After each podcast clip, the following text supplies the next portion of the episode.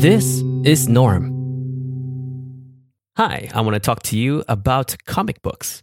You see, comic books are quite a fascinating medium. You have beautiful art, lots of dialogue, and plenty of superheroes and supervillains talking with each other, doing their little mini dialogue monologue thingy uh, before they beat the hell out of each other and continue on with the story. There might be some adult themes, there might be extra violence, and there might be dark and really optimistic storylines. But, you know, comic books vary a lot. Uh, it's one of the most fascinating and versatile mediums out there, uh, other than podcasting, which, you know, you can tell that I am quite a big fan of podcasting. But back to the comics. I want to talk about this because of the way that I distract myself online.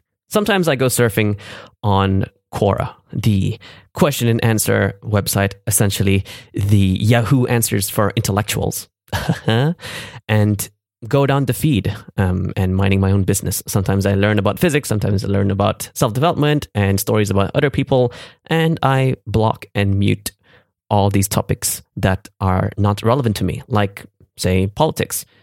I mean, it is relevant, but I don't feel like listening or reading it right now, rather, and sexual stuff. But that's the, not that's not the point. I always slow down to read comic book related things, and the main reason why is that comic book fans on Quora are quite interesting. The way that they share their answers is that they have explanations of the storylines in many famous comic books, and they have scans.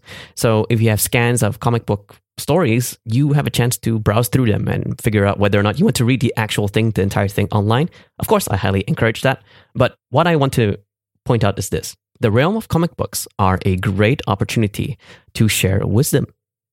And what I mean by that is the dialogue that people can have or characters in a comic book can have, well, can apply to us in day to day life. And I'll give you one example. Right now, I'm looking at the last page of Action Comics number 1000 from a story called Of Tomorrow.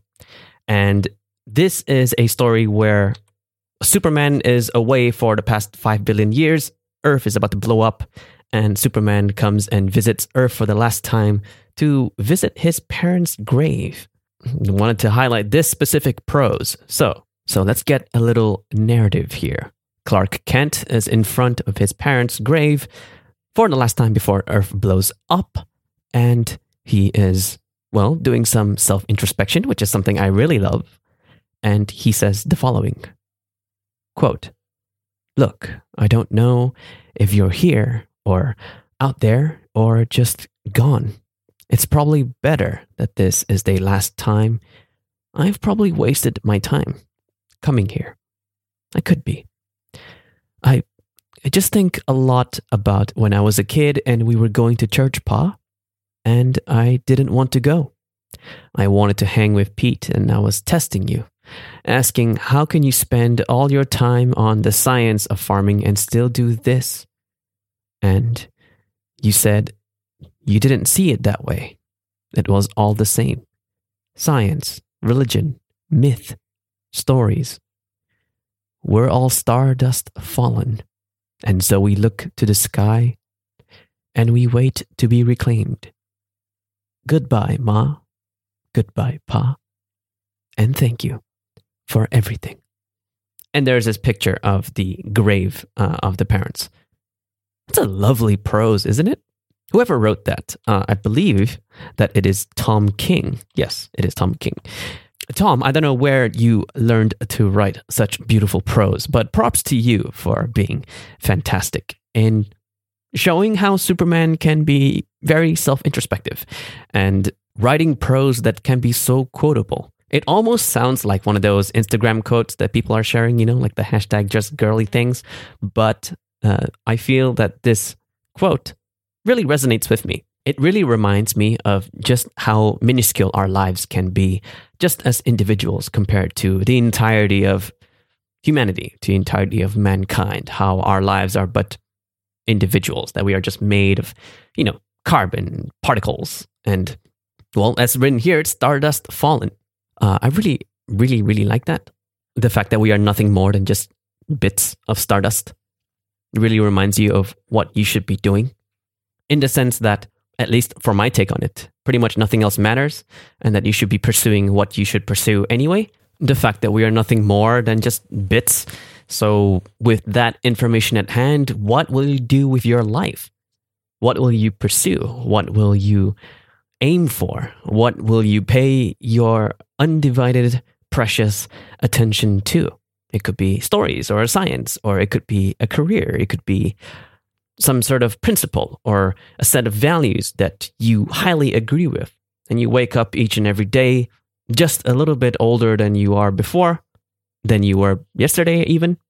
And you think to yourself, what should I be pursuing today? What should I go for today? The context of this quote is what makes it much more impactful, since he is saying his final goodbye as someone who has been living on Earth for so long and with loved ones already passing away.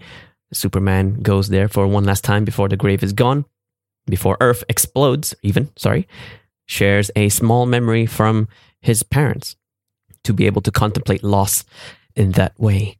This is how he would respond to losing loved ones. And as much as this is a fictional story, and as much as we don't know whether or not there is a Superman that exists, the fact that this kind of thinking, this kind of mindset, these words strung together to be used in this kind of context, well, maybe we could apply it to our own. When in the situations where I have, would have lost a loved one, um, which I have before, how would you react to loss? How would you react to death?